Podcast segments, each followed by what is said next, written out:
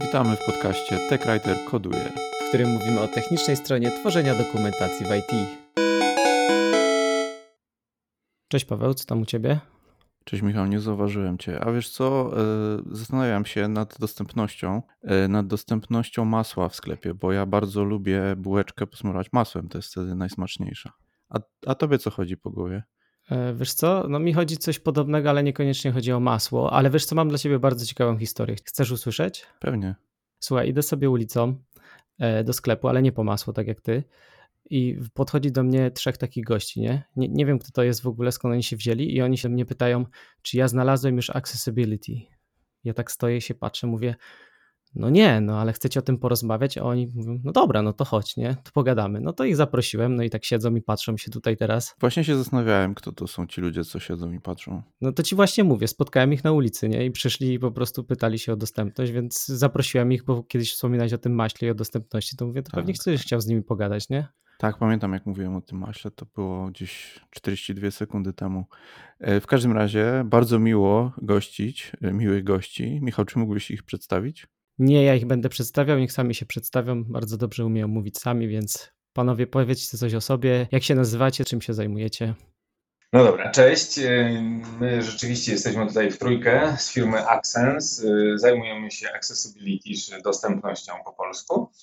E, ja nazywam się Dawid. E, jestem niewidomym testerem dostępności, audytorem, szkoleniowcem i propagatorem, e, bo dostępność głównie służy takim osobom jak ja, czyli osobom z niepełnosprawnościami, chociaż też służy wszystkim innym. Może teraz koledzy się przedstawią, bo jeszcze jest ich dwóch. No to ja jestem Kacper. Tak samo jak Dawid testuję dostępność. Co ja widzę, także zajmuję się tym testowaniem w inny sposób niż Dawid. I tak samo jak on także szkole w tym temacie i też zajmuje się propagowaniem dostępności na różne sposoby. E, ja jestem Tomek, cześć. Z naszej trójki, a tak naprawdę czwórki, bo razem tworzymy firmę Access. E, ja dbam w naszym, w naszym zespole o, dział, o taką działkę technologiczną e, i tutaj takie weryfikacje automatyczne, ale też jeżeli tworzymy jakieś oprogramowanie, które jest dostępne, to, to też to jest moja działka. E, dzięki za przedstawienie się. Więc może zaczniemy od pierwszej rzeczy. Czym w ogóle jest accessibility? Jakbyście mogli zdefiniować, co to w ogóle oznacza, bo słyszymy to stwierdzenie wielokrotnie. Każdy pewnie ma jakieś swoje przekonanie czy wyobrażenie na ten temat, ale chcielibyśmy zacząć od tego, czym to jest, żebyśmy wiedzieli, o czym w ogóle mówimy. Accessibility jest bardzo szerokim pojęciem, bo możemy mówić o dostępności w sensie architektonicznym, informacyjno-komunikacyjnym czy cyfrowym.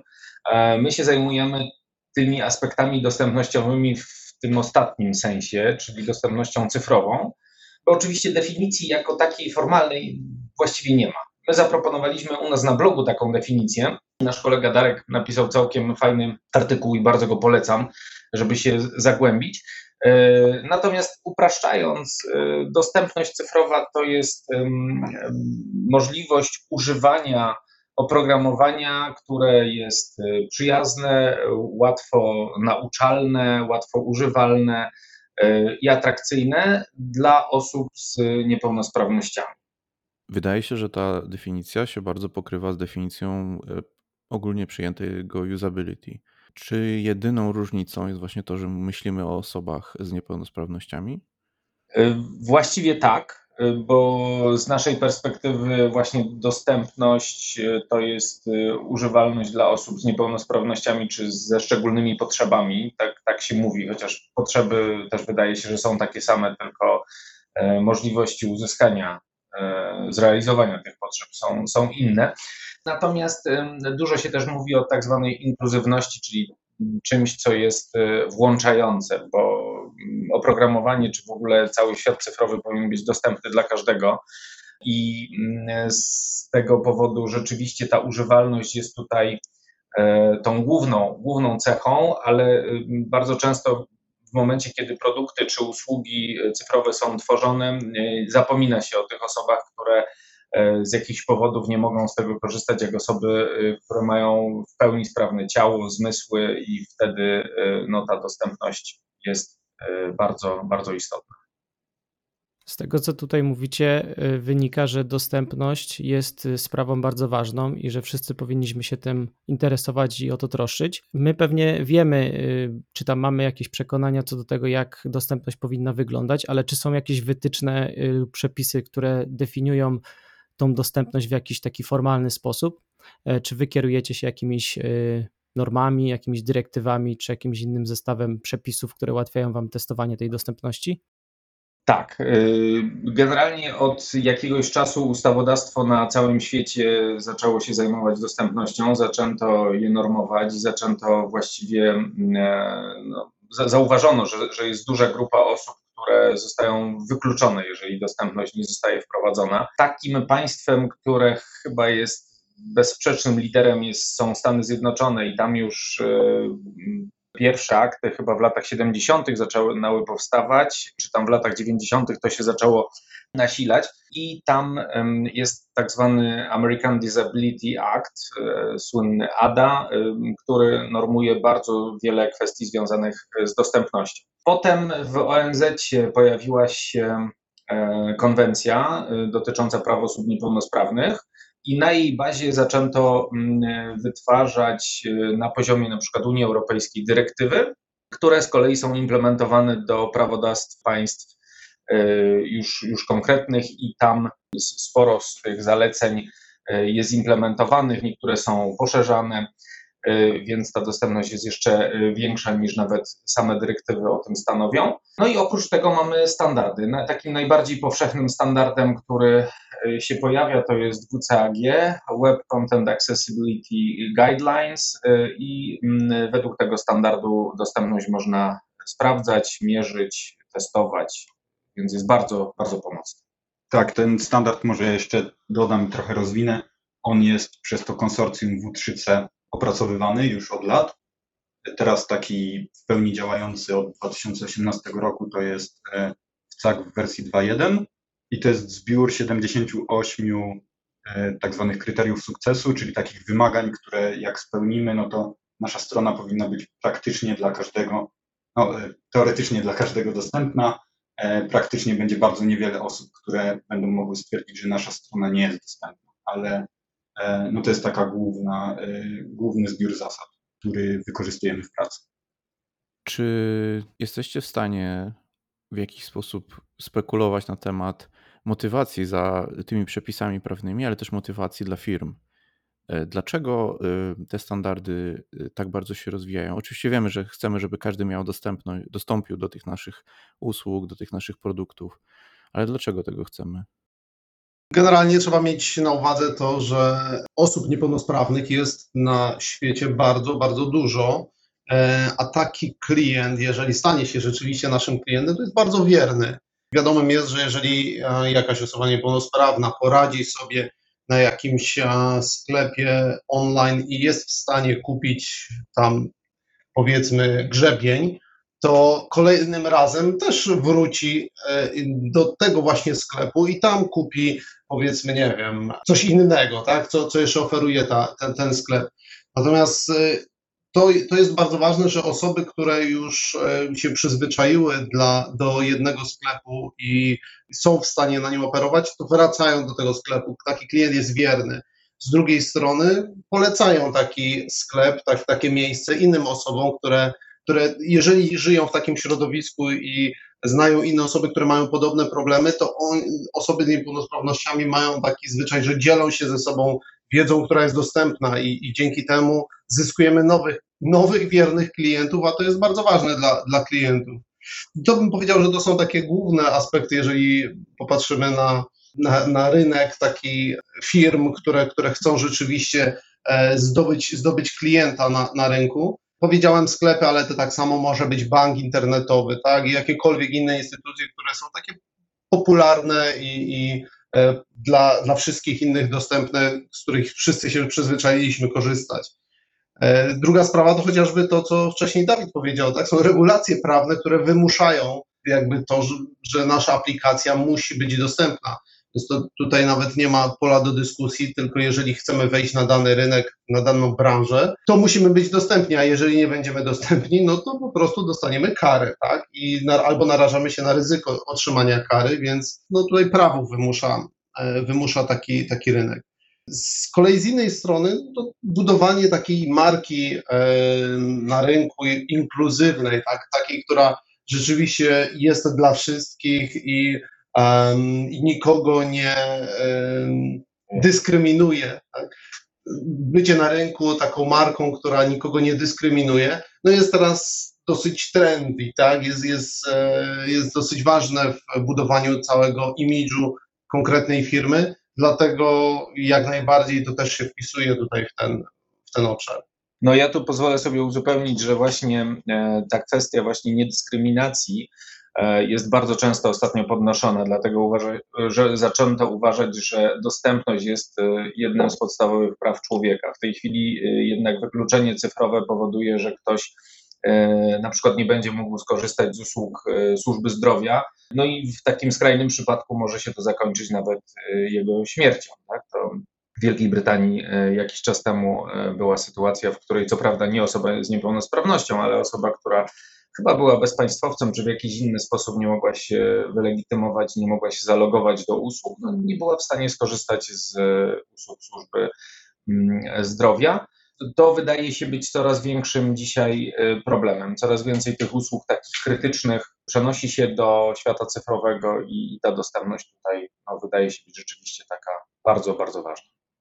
To jest, wydaje mi się, kluczowa sprawa do podkreślenia, że dobra cyfrowe nie są tylko zabawkami, tak jak były dawniej, czy tam jakąś e, sferą zainteresowań tak zwanych geeków komputerowych, tylko żyjemy w świecie, gdzie są one częścią naszego życia i dlatego istotne jest, żeby każdy mógł z nich skorzystać, jeżeli potrzebuje. Nie wiem, czy to ma y, sens, ale dorzucę jeszcze, że człowiek nie, mu, nie musi być y, trwale pozbawiony jakiejś tam możliwości korzystania. Może być tymczasowo, mieć tymczasowy problem który wynika z jakiegoś tam uszkodzenia ciała lub z jakiejś choroby.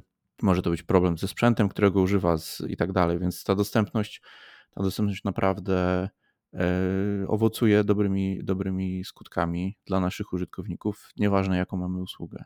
Ale jak mówiliście o tym sklepie na przykład, to może bym chciał użyć tego przykładu. Czy moglibyście powiedzieć e, o kilku rzeczach, które byłyby problemem, jeżeli ten sklep nie byłby dostępny? Z czym się boryka osoba na przykład niewidząca? Tutaj mógłby na to odpowiedzieć Dawid, ale y, ja może odpowiem i wezmę więcej y, rodzajów niepełnosprawności pokryję. Nie, nie, tylko osoby nie, niewidzące będą miały problem z obsługiwaniem takiego sklepu. Możemy też na przykład pomyśleć o osobach, które nie korzystają w ogóle z myszki do przeglądania internetu. I zarówno osoby niewidome, jak i osoby właśnie korzystające z klawiatury do tego, żeby w internecie korzystać ze stron, będą potrzebowały, żeby taka możliwość była na stronie, czyli musimy mieć możliwość przechodzenia pomiędzy elementami aktywnymi, czyli linkami i przyciskami przy pomocy klawiatury, przy pomocy przycisku Tab i e, wszystkie inne takie właśnie jakieś aktywne elementy w stylu widgetów e, także muszą być możliwe do użycia z właśnie klawiaturą. Poza tym, jeżeli chodzi o osoby niewidome, to bardzo mm, będzie nam zależało na tym, żeby wszystkie łącza, wszystkie przyciski były odpowiednio opisane. Jest taki trend, e, żeby bardzo dużo przycisków było takich minimalistycznych, żeby były te same ikonki. I o ile no my widzimy, co jest na tych ikonkach, no to osoba korzystająca z czytnika ekranu nie zobaczy tego i potrzebuje ona odpowiedniej nazwy, żeby wiedziała, z jakim elementem w ogóle będzie wchodziła w, interakcję. Tego często nie ma. Często Dawid na przykład może trafić na przycisk, który jest opisany jako bez etykiety przycisk, w tym momencie on nie wie, co się stanie, czy na przykład usunie wszystkie rzeczy z koszyka, czy przejdzie od razu do płatności. E, no to jest dosyć spory problem. Co są takie największe problemy? Też e, dla osób e, niewidzących dużym problemem jest to, że ten internet teraz jest taki bardzo wizualny, jest bardzo dużo zdjęć i często zdjęcia są, czy obrazy są jedynym sposobem, w jaki coś przekazujemy i tak samo na przykład nie ma opisów różnych produktów w takim sklepie, tylko ktoś wrzuci mnóstwo zdjęć ewentualnie nazwę jakiegoś produktu i nazwa to jest jedyne, co Dawid jest w stanie usłyszeć, a potem usłyszy zdjęcie numer jeden, zdjęcie numer dwa, zdjęcie numer trzy i no tak naprawdę nie wie, co to jest, nie ma właśnie tej alternatywy, dlatego no, wszystkie zdjęcia, które gdzieś tam wrzucamy, jeżeli mają jakąś rolę informacyjną, no to powinny posiadać e, tak zwany tekst alternatywny, czyli coś, co jest w zamian za, za obrazek odczytywany przez, przez czytnik ekranu Dawidowi. I tam powinien być możliwie taki szczegółowy, jednocześnie krótki, ale szczegółowy opis tego, co się znajduje na zdjęciu czy na innym obrazie, tak żeby osoba niewidoma mogła się dowiedzieć o tym, że w ogóle coś tam takiego jest. Mm, I to też często nie jest dowożone e, w dzisiejszym internecie, bardzo często się o tym zapomina e, i wtedy tak samo Dawid dostanie informację bez etykiety obraz. No i nie jest w stanie wtedy stwierdzić, co w ogóle tam się znajduje, czy to ma jakąś wartość, czy to cokolwiek mu zmienia na stronie i to jest taki podstawowy brak informacji. To będą takie trzy największe problemy, które mogą wystąpić na takim sklepie. I w jaki sposób testujecie dostępność? Bo wiemy już, y, dlaczego powinniśmy w nią inwestować, y, wiemy, jakie są najważniejsze problemy, jeśli chodzi o dostępność. I teraz chcielibyśmy Was zapytać, jak Wy do tego podchodzicie, jak wygląda praca takiej osoby, y, czy macie jakieś scenariusze testowe, jakich narzędzi używacie, jak w ogóle wygląda cała ta branża i cały ten zawód testera dostępności. Jakbyście mogli nam przybliżyć to, to byłoby super. Bardzo rozbudowane pytanie, ale tak, zacznijmy od tego, jak testujemy. Więc testujemy na dwa sposoby. Y, są testerzy eksploracyjni i testerzy techniczni. E, Dawid jest u nas testerem eksploracyjnym, e, ja jestem takim właśnie testerem technicznym. Tester eksploracyjny, no to po prostu Dawid będzie próbował wykonać wszystkie możliwe akcje na stronie i sporządza z tego taki raport, że przechodzę pomiędzy elementami, próbuję coś zrobić y, i to nie działa. Tak najczęściej będzie to wyglądało. E, tymczasem ja jako tester techniczny będę w dużej mierze e, polegał na tym e, właśnie na wcagu i będę do tego przetestowania tych wszystkich kryteriów sukcesu z wcaga będę wykorzystał, wykorzystywał różne narzędzia, ale w głównej mierze tak naprawdę moja praca polega na tym, że nie mam scenariuszów testowych, mam checklistę, która na, we wcagu 2.1 na poziomie podwójnego A to jest 50 Y, kryteriów sukcesu, które muszę sprawdzić na stronie. Nie, nie zawsze będę musiał sprawdzić wszystkie, bo to zależy od tego, jakie funkcjonalności ma dana strona, ale muszę przejść przez te, które na stronie występują i właśnie sprawdzić y, na przykład, czy wszystkie obrazki są opisane, czy y, linki są odpowiednio opisane, czy da się do nich dojść przy pomocy klawiatury. Także trochę robię podobną pracę jak Dawid, tylko bardziej, bardziej technicznie to opisuję i też E, przy okazji sprawdzam też, e, symuluję jakby inne rodzaje niepełnosprawności, ponieważ w CAG tam kryteria sukcesu są dla każdej, e, każdego rodzaju niepełnosprawności. I przechodząc do narzędzi, mamy tutaj podział na, w tym technicznym testowaniu, podział na takie manualne testy i testy automatyczne, przynajmniej my tak na to mówimy. Testy automatyczne będą wykorzystywały automatyczne skanery, które są w stanie wykryć nam około 30-40% błędów na stronie automatycznie. Całą resztę musimy sprawdzić manualnie, plus też manualnie musimy czasami y, zweryfikować, czy to, co wyszło w testach, y, w skanach automatycznych y, jest prawidłowe. Jeżeli chodzi właśnie o te skany automatyczne, no to tutaj są takie pluginy, na przykład do, do Chroma od IBM-a, IBM Full Access albo E, DQ też ma Axe DevTools i to jest dosyć proste i intuicyjne. Po prostu wykonujemy skan całej strony, dostajemy listę błędów, dostajemy listę rekomendacji, jak to można poprawić. E, możemy to wysłać od razu do kogoś, kto się zajmuje naprawą tej strony. A tymczasem testy manualne, no właśnie, będziemy tutaj potrzebowali wykorzystywać tych technologii wspomagających, asystujących, które wykorzystują osoby z niepełnosprawnością, czyli na przykład y, ja także muszę korzystać z czytnika ekranu oraz będę musiał sprawdzać też inne rzeczy. Też y, y, często będę korzystał z klawiatury, żeby sprawdzić właśnie, czy te wszystkie linki działają.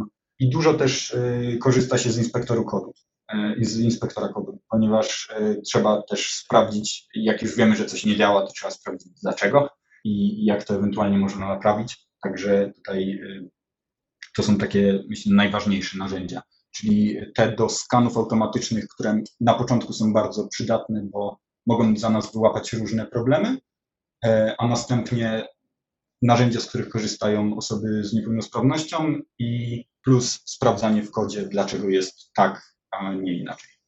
Ja mam tutaj dwa pytania uzupełniające, albo właściwie jedno pytanie, jedną prośbę. E, pierwsze pytanie to jest związane z tym, o czym powiedziałeś. Powiedziałeś podwójne A.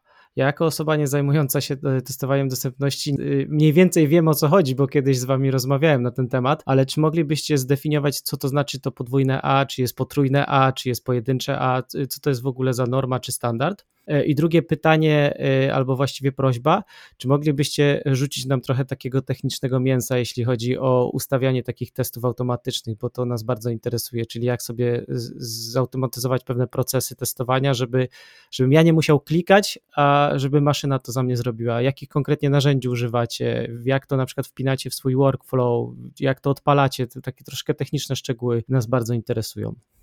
Okej, to na pierwsze postaram się odpowiedzieć ja. E, czyli tak, mamy e, WCAG w wersji 2.1. E, będzie się składało z trzech poziomów. To jest pojedyncze A, podwójne A i potrójne A. I pojedyncze A to jest taki w ogóle minimum. Bardzo często się tak o tym mówi, że to jest minimum tego, co trzeba spełnić, żeby można było powiedzieć, że strona jest mniej więcej dostępna dla większości osób z niepełnosprawnością, tak można to określić. I to jest 28 kryteriów sukcesu. Następnie mamy poziom 2A, czyli taki najczęściej wymagany przez normy prawne. Tak samo jest też w Polsce, będą to y, większość w Europie ogólnie i w Stanach Zjednoczonych raczej będzie wymaganie, żeby spełnić wszystkie kryteria z poziomu AA, tego podwójnego A. E, I tam jest 50 kryteriów sukcesu, z czego 28 należy także do poziomu e, pojedynczego A, czyli podwójne A to jest pojedyncze A rozszerzone o te dodatkowe kryteria sukcesu. No i występuje jeszcze poziom potrójnego A, czyli to są tak naprawdę wszystkie kryteria sukcesu, 78 kryteriów sukcesu całego tego standardu WCAG. One idą właśnie tak poziomami, czyli y, najłatwiej jest spełnić y, te z poziomu pojedynczego A, a najtrudniej jest spełnić te, które dochodzą w przypadku potrójnego A. One są takie najbardziej wymagające i najwięcej się trzeba postarać już na takim etapie projektowania i trzeba też potem to dowieść w postaci jakiegoś kodu i działającej aplikacji. Ja pracuję z taką UX designerką, która zawsze mówi, jakbym chciała zrobić potrójne A, to wszystko będzie czarno-białe. Czy to jest prawda, czy to jest przesada? Ogólnie potrójne A bardzo, e, no jest bardzo rygorystyczny, to, to trzeba przyznać, ale tam za każdym razem jest napisane, że powinno się zapewnić alternatywę. Na pewno są grupy, które najbardziej skorzystałyby z Twojej strony, jakby wszystko było czarno-białe, ale jednocześnie możesz dostarczyć stronę, która by to spełniała, a wyglądałaby w cudzysłowie normalnie. Tylko musiałbyś też zapewnić, że jeżeli ktoś będzie chciał z tego skorzystać w sposób właśnie taki, że będzie to miał tylko czarno-białe, to ma taką możliwość. Dzisiejsze strony internetowe bardzo często tego nie zapewniają, dlatego nie spełniają e, kryterium potrójnego A. Też bardzo dużo ludzi się właśnie, wydaje mi się, boi tej dostępności, bo od razu myśli o tym, że jak będą ją mieli dostarczać, to ona będzie nieładna, to właśnie UX designerzy nie będą potrzebni, bo przecież wszystko ma być po prostu plain tekstem. E, to nie jest prawda. Możesz cały czas robić aplikację, która ma różne funkcjonalności, tylko musisz mieć taką alternatywę właśnie, tak jak z tymi obrazkami. Dalej możesz wrzucać obrazki, tylko zadbaj o to, żeby osoby, które nie widzą, też dostały tą informację. Żeby też nie było to zrozumiane, że trzeba tworzyć dwie strony. Jedna strona dla osoby pełnosprawnej, druga dla niepełnosprawnej. To wystarczy e, dodać e, wersję opisową, tak? w odpowiedni sposób budować stronę e, raz i ta sama strona jest widoczna dla osoby pełnosprawnej w taki sposób, jak każdy ją widzi, a w drugą, a dla osoby niepełnosprawnej ona jest widoczna w takim stopniu, jak ją tam udostępnimy, tak? I to tylko o to chodzi. To nie chodzi o to, żeby tworzyć jedną wersję dla jednych, a drugą dla drugich, bo to wszystko można zrobić naraz, tylko trzeba to sobie dobrze przemyśleć i poukładać. Jeżeli chodzi o testy automatyczne dostępności, to, to jest wiele różnych sposobów, jak e, możemy to wykonywać, jak narzędzia mogą nas wesprzeć tutaj w weryfikacji e, dostępności. Pierwsza i podstawowa sprawa, to co już było powiedziane, ale warto to powtórzyć, że to nie jest tak, że narzędzia za nas zrobią robotę, e, bo y, jest to empirycznie wykazane, że e, narzędzia znajdują powiedzmy 30% błędów, które są błędów dostępności. One w jakiś sposób są w stanie zanalizować naszą stronę pod kątem wymagań cagowych, ale nie są w stanie wszystkich wymagań zweryfikować, to po pierwsze, a po drugie te, które są, czasem jakby zweryfikują, że, że jest ok, a prawda jest taka, że ten opis tego obrazka to nie jest zbyt wiele mówiący, tak, więc to ciągle jest błąd. No ale idąc już do narzędzi, to powiedziałbym, że możemy mieć kilka typów e, takich narzędzi, które nas wspierają. Pierwsze to są narzędzia, które e, po prostu gdzieś monitorują nasz produkt, czyli e, będą skanować czy naszą stronę, czy naszą aplikację mobilną, czy desktopową. One będą co jakiś czas ją po prostu skanować, przechodzić po ekranach, możemy też tam zadać jakąś ścieżkę, po której mają chodzić, będą ją skanować i wypluwać jakiś raport, pokazywać zależności, czy nam y, dostępność spada, czy, czy rośnie, czy jesteśmy bardziej dostępni, czy mniej. E, to, to, to jest jeden sposób wpięcia e, takich skanów dostępności, które globalnie chodzą po naszych stronach, aplikacjach. E, natomiast to jest coś, co teoretycznie wpinamy na samym końcu i trend już od wielu lat jest shift left, więc co możemy zrobić wcześniej, żeby zapewnić tą dostępność w naszej, naszej aplikacji. Możemy przede wszystkim o tym pomyśleć, że chcemy to zrobić, tak? że chcemy to wdrożyć w naszym projekcie. Trzeba to odpowiednio zaplanować już na poziomie tworzenia wymagań i tworzenia interfejsu. Tak? Już możemy projektując interfejs znać zasady cagowe i wiedzieć, co i jak ma wyglądać i powinno wyglądać, zanim zaczniemy jakąkolwiek implementację. Natomiast na etapie już e, implementacji e, to coś, co może na przykład wspierać deweloperów, to są chociażby lintery, które mogą być wpięte w procesie CI i mogą e, weryfikować naszą aplikację pod tym kątem, czy, czy nie zapomnieliśmy gdzieś dodać jakiegoś alt tekstu, alternatywnego tekstu, czy, czy odpowiednie mamy zagnieżdżenia elementów HTML-owych i tak dalej, i tak dalej. Jest kilka takich narzędzi, chociażby właśnie od AXA jest AXLinter, jest SLint plugin JSX e, Aldi, e, jest WebHint, to są takie lintery, których warto wspomnieć i które warto zapiąć, bo jest to naprawdę minimalna, e, minimalny narzut dla dewelopera, żeby je włączyć, uruchomić, a już on od razu tworząc kod, od razu będzie miał informację o tym, że coś jest nie tak i od razu może coś poprawić, zanim ktokolwiek później by miał to musiałby to testować i, i poprawiać.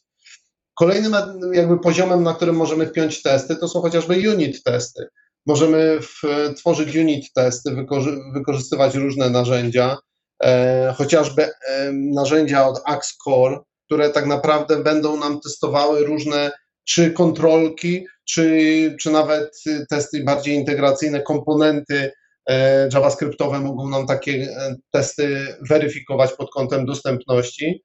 No i idąc dalej, jak już mamy spiętą całą aplikację, to możemy wykonywać takie end-to-end testy i, wy, i, wykorzystywać takie narzędzia jak chociażby Aslint czy Axe WebDriver.js e, lub jakikolwiek inny WebDriver, który możemy też wpiąć, czy WebDriver, czy, czy nawet są e, Cypressem połączenia. E, jest mnóstwo narzędzi, które nas wspiera na różnych poziomach do weryfikacji tej dostępności.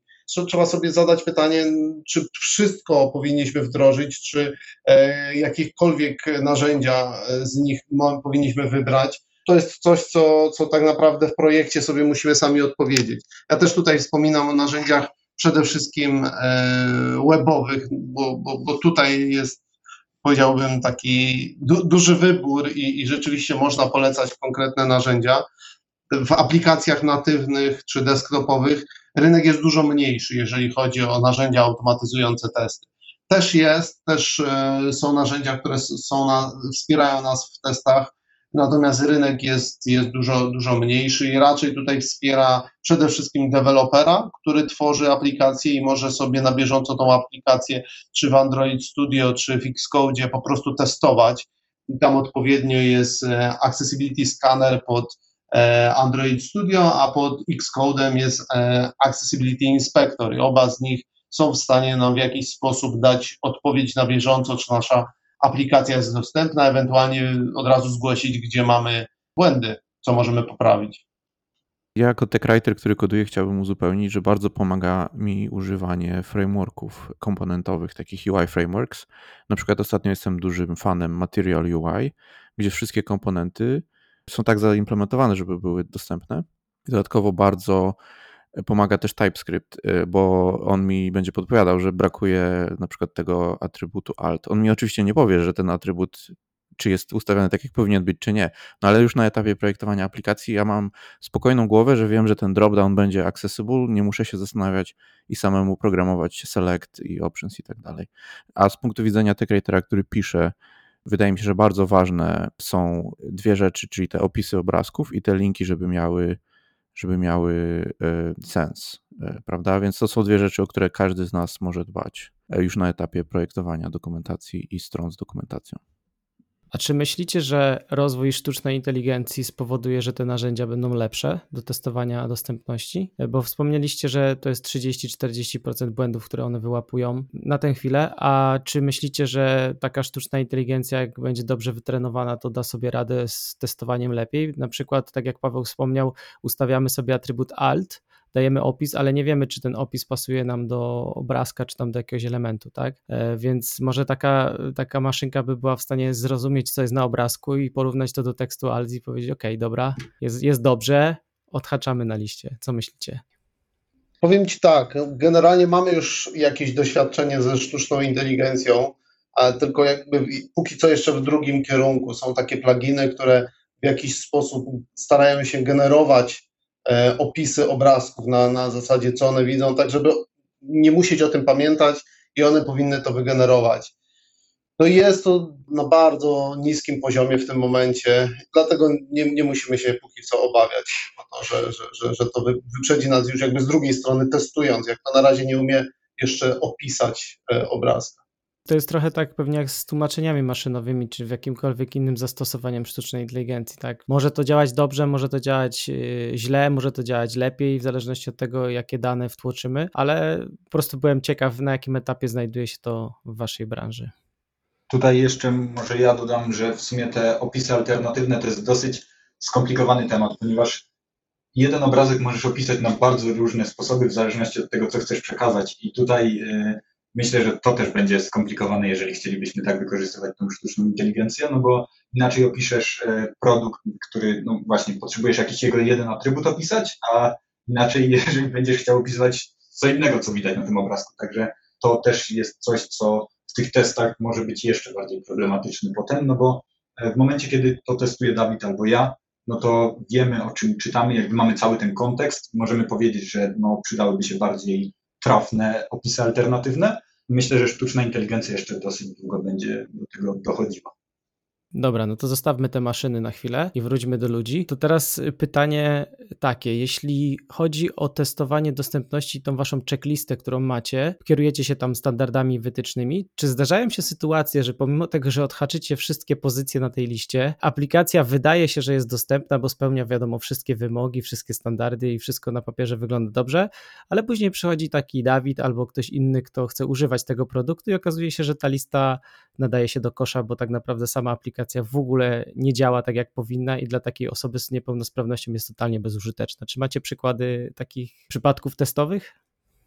To może nie tak, że całkiem do kosza jest po, po, jakimś, po wprowadzeniu e, tych udoskonaleń związanych z przejściem całego w CAGA, ale zdarza się tak, że mm, no jednak kryteria sukcesu dają możliwość e, twórcy strony podejścia do tematu na różne sposoby i trafiały nam się już takie przypadki, gdzie y, ktoś dostarczył dostępność, ale właśnie wymyślił w jakiś sposób koło od nowa i nie do końca ono jechało dla Dawida. Także dlatego właśnie y, my testujemy tą dostępność y, tak na te dwa sposoby, ponieważ no ja jestem w stanie tylko stwierdzić, że coś jest zgodne albo niezgodne ze sztuką, ale Dawid potem przychodzi i mówi, że no dobra, może to działa, ale no działa mi to średnio i chciałbym to, e, chciałbym, żeby to działało lepiej, żeby coś się dało zrobić szybciej, żeby to było bardziej intuicyjne, co też bardzo często jest właśnie dostarczyć takiemu deweloperowi czy, czy ogólnie twórcy,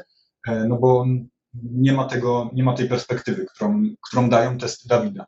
No ogólnie jak prowadzi się poprawki związane z wytycznymi z WCAG-a, to będziemy mieli dostępną stronę, ale no zawsze można ją poprawić, jeżeli chodzi o taką użyteczność dla osób z niepełnosprawnością, bo tam wchodzą takie już skomplikowane tematy właśnie obsługi czytnika ekranu, Dawid ma różnego typu skróty i jakieś swoje ścieżki szybkiego dostępu, których ja najczęściej też nie pamiętam. Także chodzi o to też, żeby im to umożliwić. Tego sam wcale nie wymaga, ale jeżeli chcemy być tacy przyjaźni dla osób z niepełnosprawnością, to powinniśmy zrobić tak stronę, żeby to działało. No ja jeszcze tutaj pozwolę sobie uzupełnić, bo rzeczywiście można sobie wyobrazić sytuację, w której na przykład taka checklista jest wypełniona w 99%, ale na przykład ekran logowania jest niedostępny nie? i wtedy cała aplikacja jest do kosza. Mi się zresztą ostatnio w praktyce coś takiego przydarzyło. To znaczy nie wiem jak jest dalej, bo po prostu na ekranie logowania się wyłożyłem i to w banku, w którym mam kredyt, także to jest też taka, myślę, ciekawostka y, z życia wzięta. Po prostu bank wymaga ode mnie, żebym załączył dokument, y, zmienili aplikację, wszedłem i nie jestem w stanie się zalogować, bo Y, są obrazki bezpieczeństwa, które w żaden sposób nie są dla mnie odczytywane, a powinienem taki obrazek wybrać, żeby móc się zalogować. No i poległem, tak? Uznałem, że niech do mnie zadzwonią. E, ja im wtedy wytłumaczę, dlaczego tego dokumentu nie ma, bo oczywiście mógłbym kogoś poprosić o wsparcie, ale właśnie to, to jest ten mm, moment, w którym ja jestem w stanie przez to przejść, bo ten dokument bez problemu sobie pobrałem od siebie y, z drugiego banku, bo to było po prostu ubezpieczenie, które powinienem potwierdzić w tym banku, gdzie mam kredyt.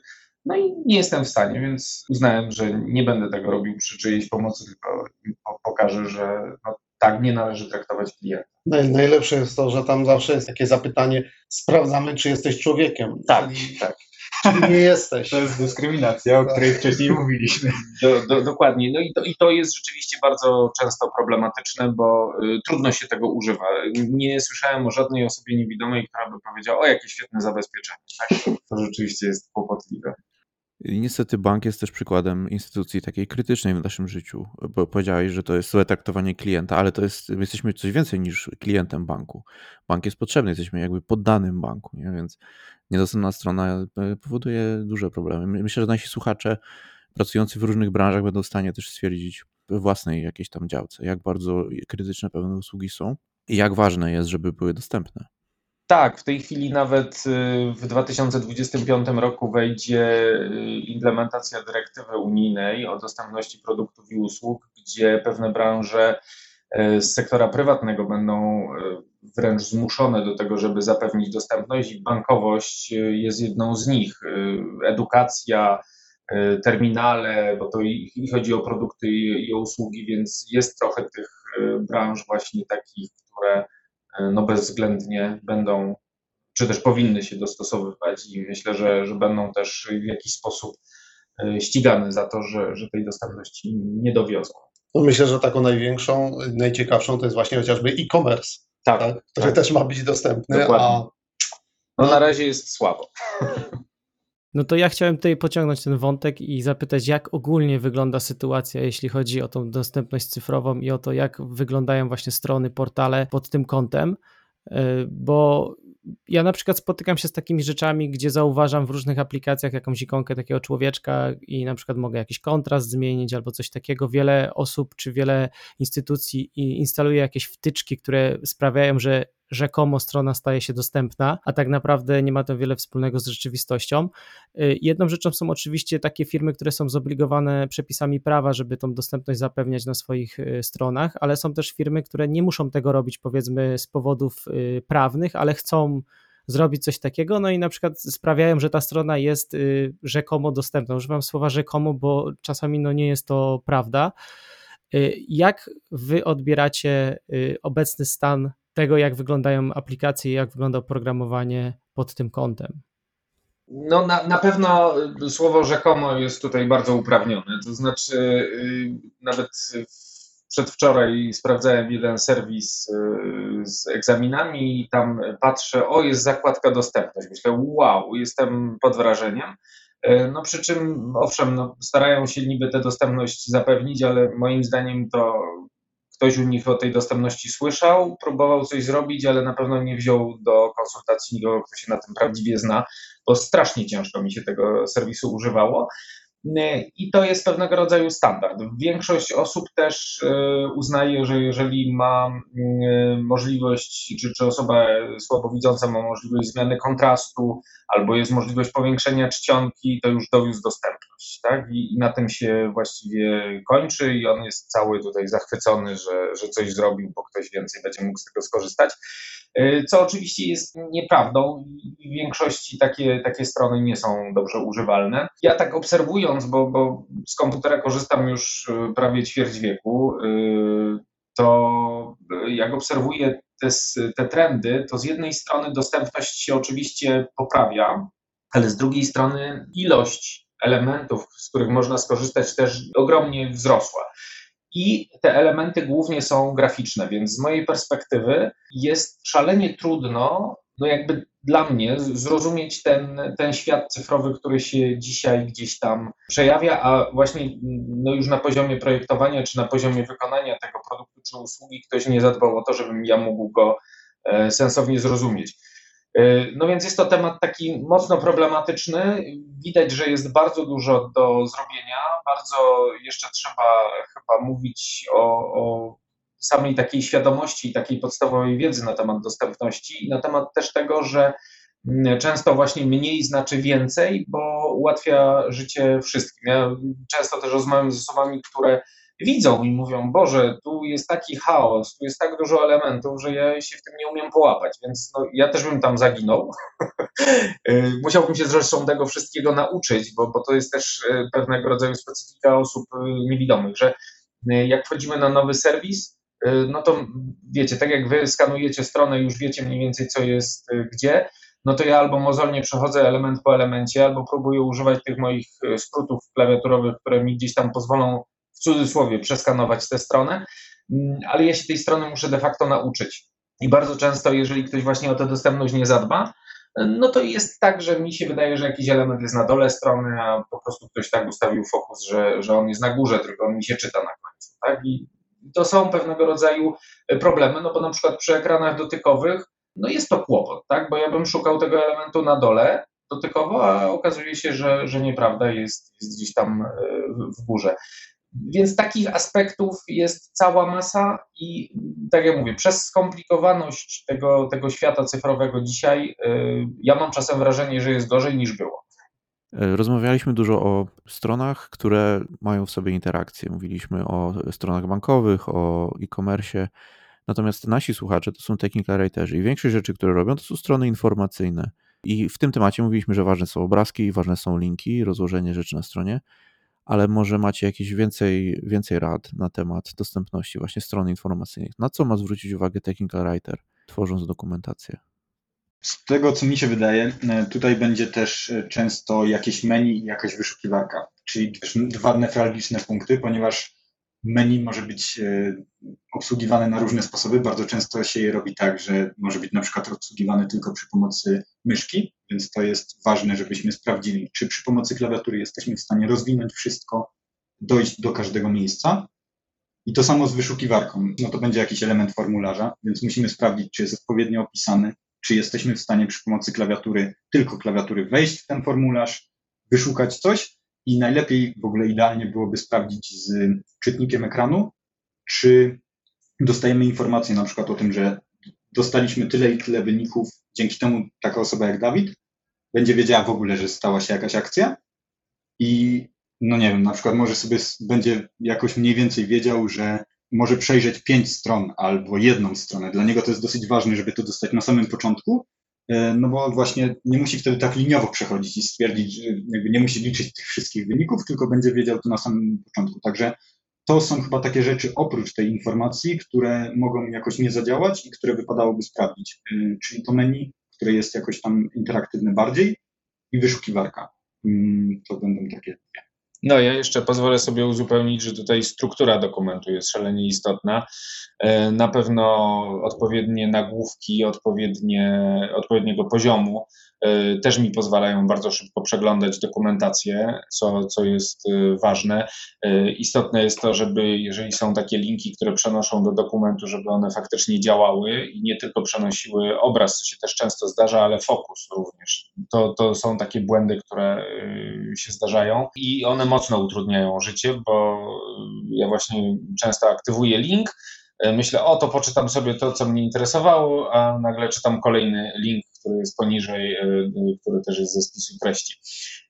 Więc to na pewno jest coś, na co niewątpliwie warto zwrócić uwagę. To, co jeszcze w dokumentacji technicznej dla mnie jest bardzo uciążliwe, to jeżeli są schematy w formie graficznej i one nie są w żaden sposób opisane, i to ja nie wiem, o czym ten człowiek, który tę instrukcję napisał, e, mówi dalej. I, i zupełnie nie rozumiem, co gdzie wcisnąć. I, I, wiem, że to jest trudne, bo, bo schematy są bardzo trudne do opisania, natomiast jeżeli tu dałoby się e, jednak dostarczać taką informację, która być może dla osoby widzącej nawet będzie jakimś rodzajem powtórzenia, no to, to dla mnie na pewno będzie to szalenie użyteczne. Jeszcze w warstwie tego kontekstu, który będziemy dostarczali, to wcześniej nie mówiliśmy, bo wydaje mi się, że wszyscy to wiedzą, ale z drugiej strony warto chyba przypomnieć. Oczywiście zawsze musimy pamiętać o tym, że nasz e, tekst ma mieć odpowiedni kontrast. To jest dosyć ważna rzecz, e, ale to nam sprawdzają automatyczne narzędzia, także to powinno wyjść od razu, jeżeli tego nie zapewnimy. I też warto, żeby nie były to jakieś bardzo małe rzeczy, ponieważ no, łatwiej będzie każdemu z tego skorzystać, jeżeli da się przeczytać bez używania powiększania, a jeżeli już musimy używać powiększania, to też e, należy sprawdzić, czy nasza strona powiększa się w taki sposób, który jej nie będzie obcinał, czy nie ma tak, że e, w momencie, kiedy powiększymy ją dwukrotnie, to widzimy tylko połowę strony i nic więcej. To, to jeszcze są takie dwa szybkie czeki, które można gdzieś tam e, wprowadzić i dzięki temu bardzo dużo ludzi na tym skorzysta i będzie wiadomo, że ta dokumentacja będzie bardziej dostępna. Słyszałem pogłoskę, że też powinno się testować y, na podwójnym oddaleniu. Czy to jest prawda? Czy tylko podwójne przybliżenie nas interesuje? E, według WCAGA podwójne przybliżenie, do którego wykorzystujemy przeglądarkę, czy funkcjonalność przeglądarki i też czterokrotne przybliżenie. E, czyli tak naprawdę sprawdzamy, czy możemy zrobić jakby mobile view na ekranie komputera, więc te dwa będą sprawdzane. Nigdy nie słyszałem o podwójnym oddaleniu. Ktoś może móc z tego korzystać, ale nie ma czegoś takiego zapisanego. Nigdy się z czymś takim nie spotkałem. To dobrze, bo e, ciężko by mi było uzasadnić właściwie, po co tak oddalamy. Ja mam, ja mam taki pomysł, z czego to może wynikać, ponieważ teraz są e, ekrany z ogromnymi rozdzielczościami, duże ekrany i chociażby na to, w jaki sposób ten interfejs się układa na takiej ogromnej rozdzielczości. Jeżeli wycofasz na takim ekranie laptopowym, to to może już uzyskasz właśnie podobny efekt, jak to się ułoży na ekranie z wielką rozdzielczością, w związku z tym też jakby przejścia mogą być też inne między elementami. To jakby jedyny pomysł. No rozumiem, no ma, ma, to sens rzeczywiście, to jest, to jest dobre uzasadnienie. Może niedostępnościowe, ale bardziej e, jeśli chodzi o design strony. E, a jak wygląda dostępność e, PDF-ów? Czy one są ok, czy to są jakimś problemem? PDFy są dostępne co do zasady. Oczywiście zależy, jak kto przygotuje tego PDF-a, bo akurat y, firma Adobe dosyć mocno wspiera dostępność i y, można zrobić PDF-a dostępnego. Tu również trzeba zachować te same zasady, co przy tworzeniu choćby dostępnego dokumentu typu Word, czyli to, co mówiliśmy, tak? Jeżeli mamy nagłówki, to, to zadbajmy, żeby były odpowiedniego, odpowiedniego poziomu. Jeżeli gdzieś tam w dokumencie będą linki, to niech one będą czytelne. Najlepiej, żeby to były linki mm, takie przerobione na przyjazne, e, a nie z milionem literek, cyferek, e, bo to się oczywiście też da robić. E, ale no, z kontekstu też często wiadomo, czym jest taki link, więc to jest powiedzmy troszkę mniejszy problem. Można oczywiście robić teksty alternatywne do obrazków. E, więc te wszystkie elementy, o których mówiliśmy w dokumencie też się dają implementować i PDFy są dostępne wtedy. Natomiast spotkałem się już z tym, że ktoś wykonał zdjęcia dokumentu, przerobił je na PDF i mówi, no to masz? I czytaj. I to oczywiście ja mogę sobie to potem przerobić e, swoimi programami OCR-owymi na jakiś dokument, który jest, będzie dla mnie dostępny, ale no zdjęcia nie są dostępne z definicji, więc tu uczulam, że PDF PDF-owi nierówny i na pewno to musi być forma dostępna dla czytnika ekranu. I wspomniałeś y, już dwa razy o kolejności nagłówków. To jest znane wymaganie y, i już teraz nawet w design systemach się odchodzi. Kiedyś była taka praktyka, na przykład jeżeli dodajemy y, karteluszek z jakimś tam tytułem, no to ten tytuł to jest H5 i tak, tak kiedyś się robiło, nieważne jakie tytuły są dookoła, to już się odchodzi od tego. Ale jaki jest praktyczny problem z tymi nagłówkami dla Ciebie, jeśli rzeczywiście mam H1, H2, H5? Przede wszystkim, jeżeli struktura nagłówkowa jest logiczna, czyli y, ten główny tytuł, powiedzmy, jest H1, y, no to ja mam taki skrót, y, po prostu jedynka numeryczna i mi przechodzi mm, od razu do tego nagłówka poziomu pierwszego. Jeżeli wiem, że to powinien być jakiś rozdział i wiem, że y, dokument czy, czy w ogóle ten tekst y, ma taką strukturę ułożoną odpowiednio, no to naciskając dwójkę mogę sobie przelatywać po rozdziale i omijam sobie wszystkie H3, H4, H5, tak? Y, I oczywiście tutaj znowu, jeżeli wiem, że, że jakaś sekcja była wyróżniona nagłówkiem poziomu piątego, to naciskam sobie piątkę i już omijam te wszystkie H1, dwójki, trójki i czwórki, tak? czy szóstki. Więc y, mi jest o wiele łatwiej i szybciej nawigować po takim tekście, y, właśnie przy pomocy skrótów. Tak jak wyskanujecie wzrokiem i sobie gdzieś tam znajdujecie, no to ja mam tego typu ułatwienie i jeżeli y, właśnie ktoś pomyśli o odpowiednim zaprojektowaniu dokumentu, no to mi to bardzo ułatwia życie, szczególnie jak już ten dokument w miarę znam, no albo mniej więcej wiem, czego się w nim spodziewać. Dzięki za wyjaśnienie, bo to bardzo, bardzo, bardzo dobrze mieć taką perspektywę. Dla naszych słuchaczy jeszcze zaznaczę, pamiętajcie o tych nagłówkach. Bold i większa czcionka to nie jest nagłówek, mimo że wizualnie wygląda tak jak nagłówek. Fajnie, że wspominacie wiele razy o tej strukturze dokumentu, bo to dla osób, które są pełnosprawne, y, też jest bardzo ważne, tak? Czyli to są takie podstawy y, dobrej dokumentacji, gdzie tekst jest odpowiednio podzielony y, na sekcje, ma jasne nagłówki, żeby osoba właśnie, która jest w stanie skanować wzrokiem, była w stanie szybko po nim przeskakiwać. No a dla osoby niepełnosprawnej, czy tam głównie dla osób nie, niewidzących, jest to tyle fajne, że też są w stanie to szybko skanować, tylko troszkę w inny sposób, nie?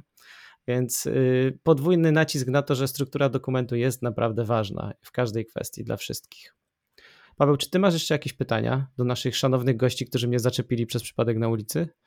Właśnie fajnie, że tacy ludzie zaczepiają. Y, jednak widać, że Kraków to jest miasto pełnej kultury, gdzie każde spotkanie to jest okazja do zdobycia dodatkowej wiedzy.